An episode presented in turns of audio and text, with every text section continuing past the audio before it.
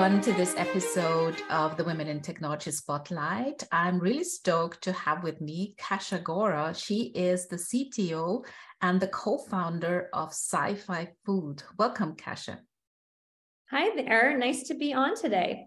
We're going to be talking about lab grown meat and what your company is contributing to the space. But before we launch into that, maybe you can tell me a little bit about your journey. Sure. So, my name is Dr. Kasia Gora, which means I have a PhD in biology. I am a biologist by training. I have degrees from Caltech and MIT, and I have been in the biotechnology sector for over a decade now.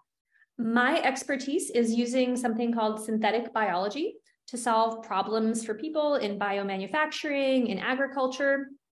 And before joining my co founder, Joshua March, the CEO of SciFi Foods, I was an early employee at another synthetic biology startup called Zymergen. I had the opportunity to help them build a synthetic biology platform for optimizing microbes for industrial fermentation as well as grow that R&D team during periods of rapid commercial growth.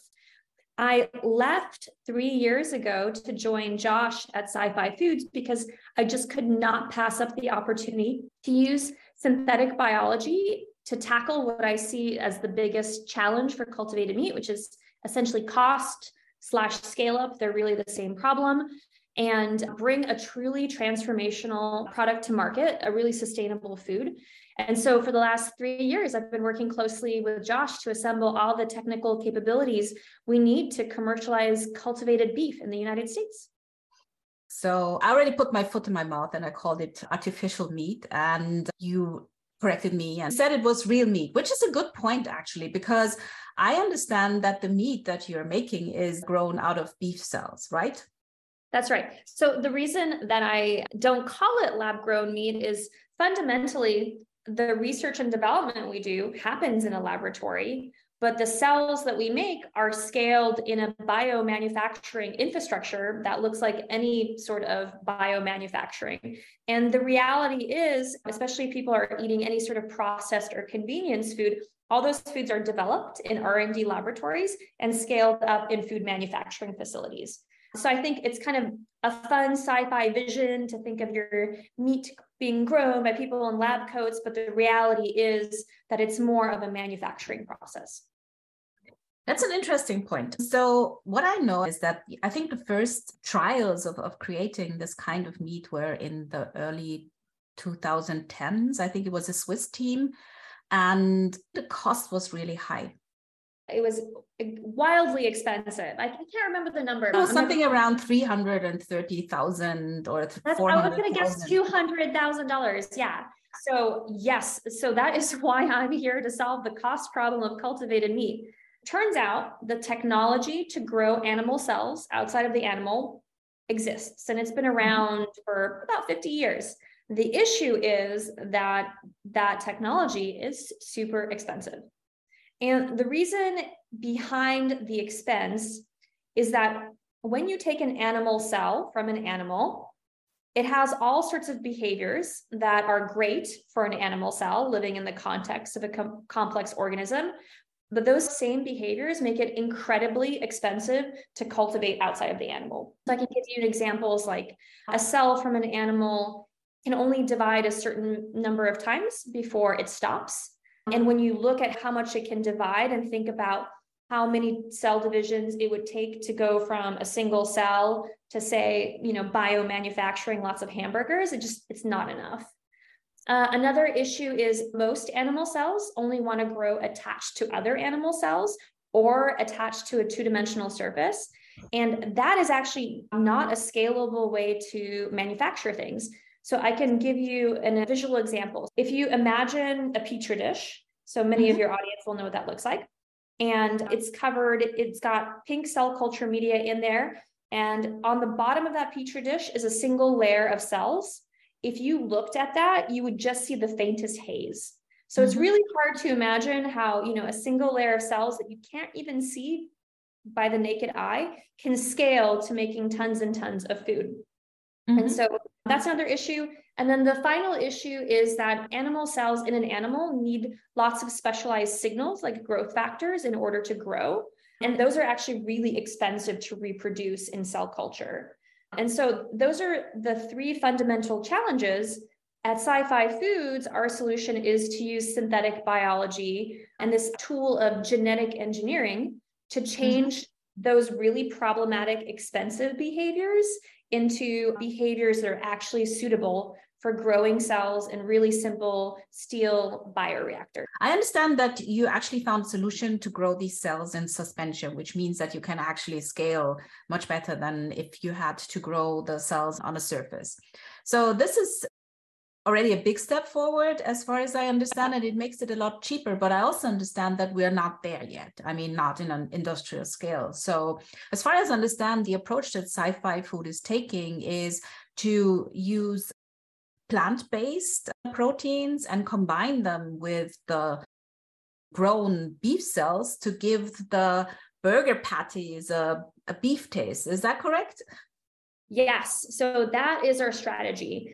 And I think maybe we can just take a step back and, and talk about that strategy. So, the idea of using beef cells as a flavor ingredient has huge positive implications for reducing the cost of cultivated meat. And I think specifically in a way that's probably not what you would expect, which is the capital cost of biomanufacturing. So, in order to produce cells in cell culture using biomanufacturing, you have to build these huge expensive facilities. And even if the cells grow really quickly and use really inexpensive inputs into the process, those facilities still cost a ton of money. So by using only a fraction of cells in the product, you can actually reduce those capex expenses and have a much more favorable economic profile of the product.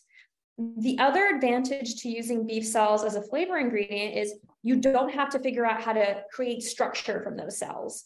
So, in an animal, cells grow in tissues and they're fed by vasculature and all sorts of complicated biology. It's mm-hmm. no one today knows how to reproduce those uh, types of processes and create structured products at any kind of scale. So you can you can mm-hmm. do little things, you know, organ on a chip, tiny stuff on bench scale, but no one has been able to scale it. And I think the example I like to use is if that technology was ready and scalable, we'd probably have synthetic organs today. And you know, many people on the planet would pay a lot of money in order to, to be able to replace a vital organ. We haven't done that yet because it's a really complicated and expensive process. And so to expect us to do that for a commodity food product that costs, you know, $10 a kilogram that doesn't make economic sense with today's technology. So that's why we take this blended approach because it lets us kill two birds with one stone. One is we don't have to figure out how to structure stuff, and the other is actually re- reduces the cost for facilities a lot. That makes absolute sense, and we could talk a lot about you know the way cells develop. But coming back to the actual problem you're trying to solve. One thing is creating cultivated meat, but why are you doing it? I think this is something we should talk about. The reason why we want to get away from cattle bred beef to cultivated beef. What is the environmental impact of people eating meat? You can you can look at the problem from many different angles. One of the angles I like to take is an economic angle, which is the demand for beef continues to increase as more and more humans become wealthier, they want to eat more beef. And the current industrial agriculture processes will not be able to keep up. So even if we keep doing what we're doing, we won't be able to meet the demand for beef. And what we're doing is extremely environmentally harmful. When you think about climate change and global warming, Animal agriculture is a huge contributor, and beef by far is the worst culprit. And that has to do with methane emissions from cows and the amount of land use required to pasture those cows, but also to grow food for those cows. So, what we're doing today won't meet future demand, and what we're doing today is extremely unsustainable. Cultivated meat actually is an opportunity to solve both those problems. So, to meet demand in a much more sustainable way. We actually recently completed a life cycle analysis where we compared our cultivated blended product with conventional beef, and it's a 90% reduction in hmm. greenhouse emissions associated with what we're doing versus conventional beef. So we really think there's a lot pointing in the direction of cultivated meat as being able to meet increasing demand, but also in a very environmentally sustainable sort of way. Mm-hmm. And for those of us, including myself, who care about animal welfare and cruelty, it's also a cruelty free process. So we start with a, a biopsy, a punch biopsy from a cow that continues living its life. And we never have to go back to that cow. We do all our cell line development in the lab. You know, we're able to biomanufacture those cells in a way that doesn't harm animals. I think this is a very important thing to understand that the way you are growing this meat reduces the carbon output by 90%. I read a statistic that if people would eat a third less meat every year, that would reduce the CO2 output in the US by 5%, which is a big number, right? So just moving that that third of meat to cultivated meat would mean that you would also be reducing the output by nearly 5% this is a really big thing. I think that's one of the topics that would really interest people. There is this emotional barrier to cultivated meat obviously still. People associate cultivated meat with lab grown meat that has a bit of a I don't want to say Frankenstein because that does not do it justice, but it does have this kind of sci fi futuristic movie flavor to it. I think um, understanding what the good you can do for the environment and the treatment of animals and all those things, I think that's something we really have to talk about and emphasize, right? Yeah. And, you know, that's why we are called sci fi foods because we're really yeah. transparent and open with what we're doing. And we think it's a utopian sci-fi future that we're building. The interesting thing is people don't actually think about where their conventional meat comes from. So I, I bet you if somebody did a tour of a slaughterhouse and then a tour of our amazing, clean, lovely facility in San Leandro, they would probably really prefer to eat food that's manufactured in a completely sterile, clean mm-hmm. environment that doesn't have immense cruelty towards animals, that they would actually prefer eating cultivated meat after that experience. So in some ways the comparison is almost not fair because people actually don't think about where that thing in the grocery store comes from. It just comes from the back of the grocery store, which is actually not true. And I think that's a very very good point to make because I do know how traditional meat is produced and that's why I, I, live in europe i must say that so our laws are, are a bit stricter especially yeah. around organic meat and i only eat organic meat for obvious reasons because if you have ever seen what happens in the slaughterhouse you do not want animals to be treated like this. And it's absolutely true that most people seem to think that meat comes from the supermarket and, and nowhere mm-hmm. else. And it, they, it, it doesn't. So, and if they actually knew where it came from, I, they probably would eat less meat. At least I want to hope that that is I mean, I feel like there are many people who have these transformative stories. They go to a slaughterhouse and then they're mm-hmm. vegetarian or vegan for the rest of their lives because it is a brutal endeavor. And I think there's also important to distinguish between industrial animal agriculture, so how we raise animals at high density versus mm-hmm. traditional animal agriculture. You know, I eat meat from time to time. I consider myself a flexitarian. I really look for ethically produced, sustainably produced meat, and I try to stay away from beef whenever possible. But you know, my grandparents had a little farm homestead in Poland. So mm-hmm. I spent some time in a tiny house with um, no running water. We had like an outhouse and all that stuff. And they had geese and chickens, and you killed your own chicken. That is not what we're talking about. No. Industrial animal agriculture today does not look like that. And personally, from like my ethical system, I'm not against eating all animals, but I am against animal cruelty and also industrial agriculture is just very problematic for many reasons.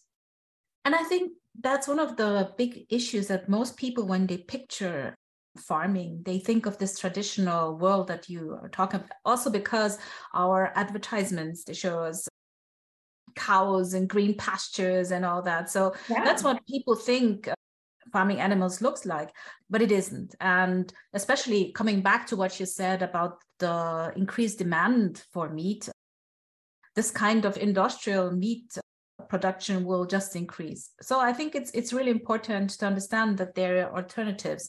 And I too I eat meat. Um, and I think it's because of the taste. So being able to produce something that tastes like beef, but not necessarily yeah. comes from a cow, is a big step forward. And something else I want to talk about is the health benefits, actually, especially if we look at what you are doing now, which is, you know, taking plant-based proteins and just adding some cultivated beef for taste. Um, well, let's well let's tackle the first thing you said, which I think is like incredibly insightful, which is taste. So we know that there are plant-based meat alternatives on the market today, and a lot of people have tried them. However, most people don't repurchase plant-based products and they don't do it because they say it doesn't taste very good. So they're looking for the taste of conventional traditional meat. And so absolutely blending in cultivated beef cells is a way to transform mostly plant protein into something that tastes fantastic. In terms of nutrition, I think that's a little bit more of a gray area. When you look at the macronutrients in a plant-based burger, a blended burger versus a beef burger, you're getting about the same amount of protein plant-based and blended will contain more sodium. It's used in order to mm-hmm. make the, the, the product taste better. But the reality is nutrition is really complicated, right? It's about all the food that you eat in your in your diet. And you know, a lot of people will enjoy a protein shake as mm-hmm. a way of getting lots of high quality protein quickly. Is that good for you or bad for you? I mean, it's part of what you eat and it can be part of a healthy diet. Would you be better off eating a bowl of broccoli? Maybe, but you wouldn't get any protein. And so I think there's a lot of trade offs yeah. to think about. I don't think there's anything inherently uh, healthier or less healthy about it. And then I think also when you think about the context that people are eating burgers in, it really mm-hmm. isn't a health food. So most people are putting it in a bun with cheese and ketchup and mayo and you put your french fries. So my point is it's a very complex issue. I think in general, you could easily make the argument that plant-based or blended or conventional beef have a lot of the same nutritional profile. At the end of the day, it's about you know price sustainability availability and the evolution of food some of us in more privileged positions can go to the grocery store and buy and pay for whatever we want right now that's available but you know everyone has different constraints. And I think as we continue and there's more climate pressure on conventional agriculture, the choices that we'll be able to make will change over time. But human agriculture and food has changed so much over time. Can you think back 100 years to your great grandparents and lack of food security? People were genuinely worried about getting the nutrition they need to be healthy and have their children grow. And now we live in a moment where when you think about like the number of humans being adequately nourished is higher than it's ever been in the history of humanity part of that is due through technological innovation that's driving that increased ability to produce nutrition is it good is it bad it's just mm part of how society is. is evolving and we all navigate that to the best of our ability you made a good point around nutrition being more a question of balance than of a single, you know, pieces of food that you eat. And obviously, you guys are like raccoons. Do you guys have raccoons in Europe? I know what raccoons are. They're very nutritionally flexible. People yeah. can be relatively happy eating a great different variety of foods. And mm-hmm. in today's world, some of those foods are processed. Absolutely. Such a good point. And I want to believe that what you're doing has a bigger impact on climate change and all these things than maybe on nutrition, because nutrition, as you rightfully said, is a very complex matter. And whether or not it's healthy really depends on what else you eat, not just whether it's it's cultivated meat or real beef. So very interesting journey you're on. And as a final question, so how long do you think it will take to make cultivated meat something you find in every supermarket because I actually look forward to finding that in stores, yeah. even in Europe. So Europe is hard because I think there's a challenging regulatory regime in Europe. I can tell you the state of the art today, which is we know that Upside Foods, a US based startup that is working on chicken, got FDA approval last November. And so mm-hmm. that means that they will soon be able to commercially manufacture and sell products in the United States. I, I would assume sometime, hopefully this year. I don't know. And you know that's unlikely to hit grocery store shelves because actually that's a ton of distribution you have to have a lot of product in order to be able to distribute to grocery stores so they're more likely to be serving smaller distribution channels we plan to start our initial commercialization sometime in the latter half of 2024. So we're mm-hmm. also working through our own regulatory process and building our own pilot plant. And so we think we can be to market as early as the end of next year. Now, how long it will take to get to grocery shelves, I think that's several more years out. So maybe 25, 26. And then in terms of Europe, that's even further out. I think some of the challenges in Europe is that there's a just a more conservative regulatory environment, especially when it comes to food. We know that these products are safe and we're evaluating them in the United States with the FDA. We'll be launching to American consumers. So I'm hoping that eventually European countries will follow the lead and accept the practical data that a lot of people are consuming these things and they're actually quite safe. I do think that it might be faster than we both anticipate, especially with everything that's going on in, in terms of climate change, which seems to be accelerating right. much faster than we, we thought it would. Yeah, I look forward to hearing more about sci-fi foods in the future. Thank you so much for talking to me and explaining what you do and the process around it. It's been a pleasure talking to you. My pleasure as well. Thank you for taking the time to talk today.